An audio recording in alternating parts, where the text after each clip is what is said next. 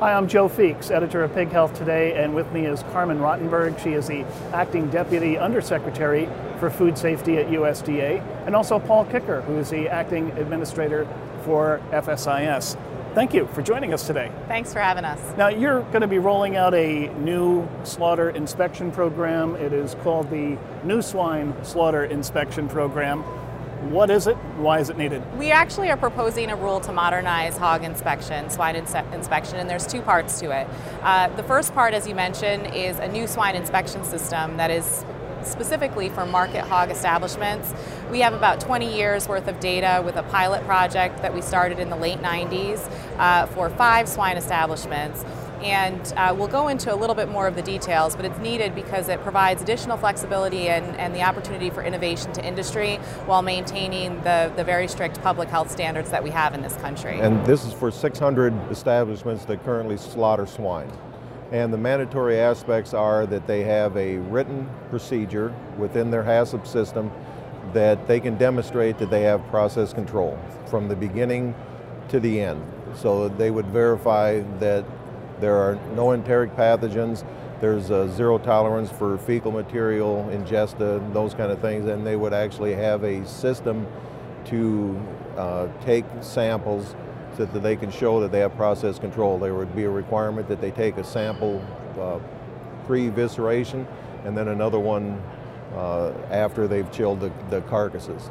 The second part of that is that they would take, a, take uh, samples of process of uh, product contract contact services to show that their that their surfaces are free of, of pathogens prior to starting uh, uh processing for that day. There's really two aspects to this proposal. Uh, a, a, new swine inspection system that we think about 40 market hog establishments in this country will have an interest in opting into, and it is, it is an optional system. Uh, plants can maintain traditional inspection if they so choose. Uh, and as Paul mentioned, there's over 600 swine establishments in this country, and so there are mandatory requirements for all swine establishments that we are proposing. So this effort is strictly targeting the slaughterhouses, or will you be yes. sending any inspectors out to the farms themselves? Our authority is really in the plant at slaughter and then at further processing. For swine slaughter establishments, we have carcass by carcass inspection as a mandatory requirement under our statute. And for further processing, um, for the products that consumers see in the grocery store, we have our inspectors are there every day, once per production shift. So this is a this is a, um, a proposed rule to modernize swine inspection at slaughter. What do you see as the, the real benefits to the industry? So currently, the, the under traditional inspection, you have much more of a uh, command and control type of approach, where the inspector is is uh, instructing a plant personnel to trim off defects on a carcass that would be strictly a quality defect, a bruise or an abscess or something like that. Under a new swine inspection system, the plant gets to sort out any defects before it gets to the government inspector. So it gives the plant additional flexibility in their operations, both in how they configure how the product is presented to the government inspector, and also lets them make their own business decisions about what they don't want to present for inspection. So under the old system and the it's important to note that inspection regulations that we're currently working with are from the late 1960s, and it's mm. before the implementation of our of hazard analysis and critical control point system. Um, and so they're really outdated in terms of the old methodology was really around having all federally inspected establishments be configured exactly the same because the idea at the time was if the inspector is in charge of producing a safe product, then we, when we train our inspectors, we want to have all establishments look the same. But now it's the plant's responsibility to produce safe and wholesome product, and the government inspectors verify that. And so this is really catching up. This new swine inspection system is catching up with that. Plant gets to make their own business decisions about how they configure their lines, new technologies that they want to put into the plants that really have food safety benefits. And then our inspectors are there still inspecting every single carcass, but after the plant has conducted its initial sorting activities. So it seems like the plants are going to be able to kind of make some of their own rules. Uh, not their own rules. Um, they just can make decisions about what they want to present for, into the human food supply and to be able to trim carcasses and defects before it gets to the government inspector. The government inspector can still, if they see something that's coming in front of them, they can still say, you know, you need to trim this or you need to reprocess this or this product is condemned. The, that's what the, the job of the government inspector. But it allows our inspection personnel to go and also conduct additional tasks around the plant um, that have direct correlation with public public health, and these are food safety tasks that we are will require them to do in these pilot uh, plants. We require it of all in all establishments, but we know that they're being done at a much higher rate in our pilot project plants um, and humane handling tasks. It frees up inspection personnel to do humane handling tasks too. So it might require fewer inspectors actually on the line um, because it's a more efficient and effective process where product can flow more quickly through the process. Uh, but it also we are able to use our resources in other places that have a direct uh, impact on food safety. You know, you can't see pathogen, carcass is coming by, you right. can't see, but you can test for it. Mm-hmm. And so we know that we have microbiological data to support the need for this for this new swine inspection system for these high volume uh, slaughter facilities.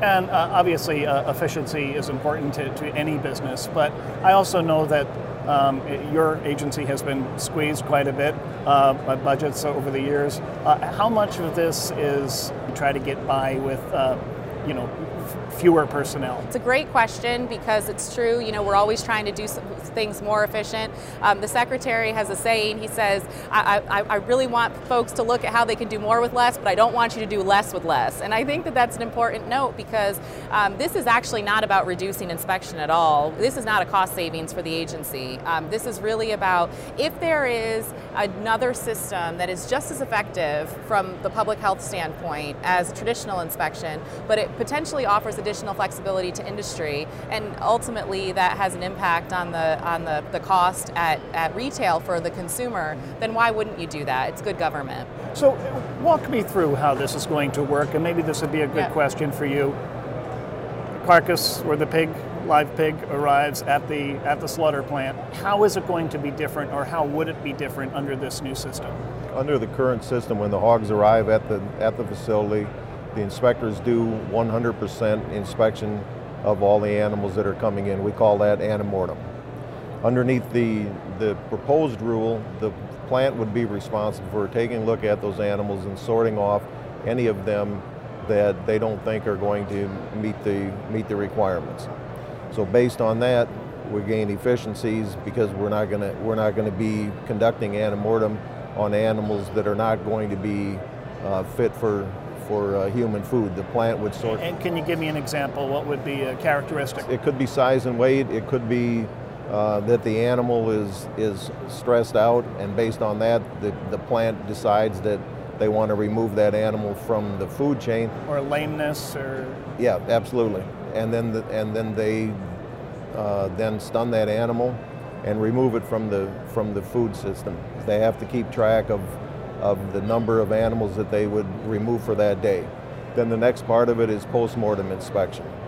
And currently, let's say at, at head inspection, because that's usually the first part uh, in the process. So at head inspection, currently the inspector would, would look for all aspects of, of uh, process control there, including a lot of defects that are, that are strictly related to uh, quality. Underneath the new system, at that point, the company would sort off anything that they feel would not meet the, the uh, definition of ready to cook pork. And then the inspector would only inspect the, the items that the company has already done the sorting activities on. So it's much more efficient uh, use of the inspector on that line. And the same thing at the, at the uh, Viscera uh, station. Again, we would expect the plant to do the sorting. Same thing at the final rail. And it's important to note that in traditional inspect, inspection, um, after the, the, the hog has been slaughtered, the government inspector actually stands with a company employee and says, trim that bruise, and then the company employee trims it. So it's a more laborious process as opposed to the company taking the job at the sorting at the beginning. They know what defects that they want mm-hmm. to trim off for their own quality purposes for what they want to sell to the public. And so it really positions our inspectors to do food safety, to, to protect public health. What do you think pork producers, the folks in live production, need to understand about this new procedure? We're inviting them to comment on it, and uh, again, there's there are uh, about 40 establishments that we think might be uh, interested in opting in, um, and and they need to know that as we're moving forward and looking at ways to modernize, that this gives them a, an additional um, option for some innovation in their interventions that uh, are, are food safety related. One thing that they that they really need to understand is that they're going to have to be able to demonstrate their process control, right. and we're going to be verifying that. It's not about just about them gaining uh, uh, line speed.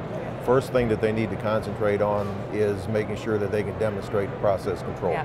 So anybody who wants to comment on this, how do they go about it? Is there a website? Yes, they go to www.regulations.gov and uh, and they can post their comment and submit any data uh, with it. Um, it's a, it's an easy to read rule. Uh, it's in very plain language, so anyone from the industry, consumers, or the public, we invite them to comment. Well, thank you so much for explaining all that to all us. Right. Uh, I'm sure the industry will be supportive of anything that will uh, improve efficiency and quality. So. Yeah. Lots of luck with your initiative. All right, thank you.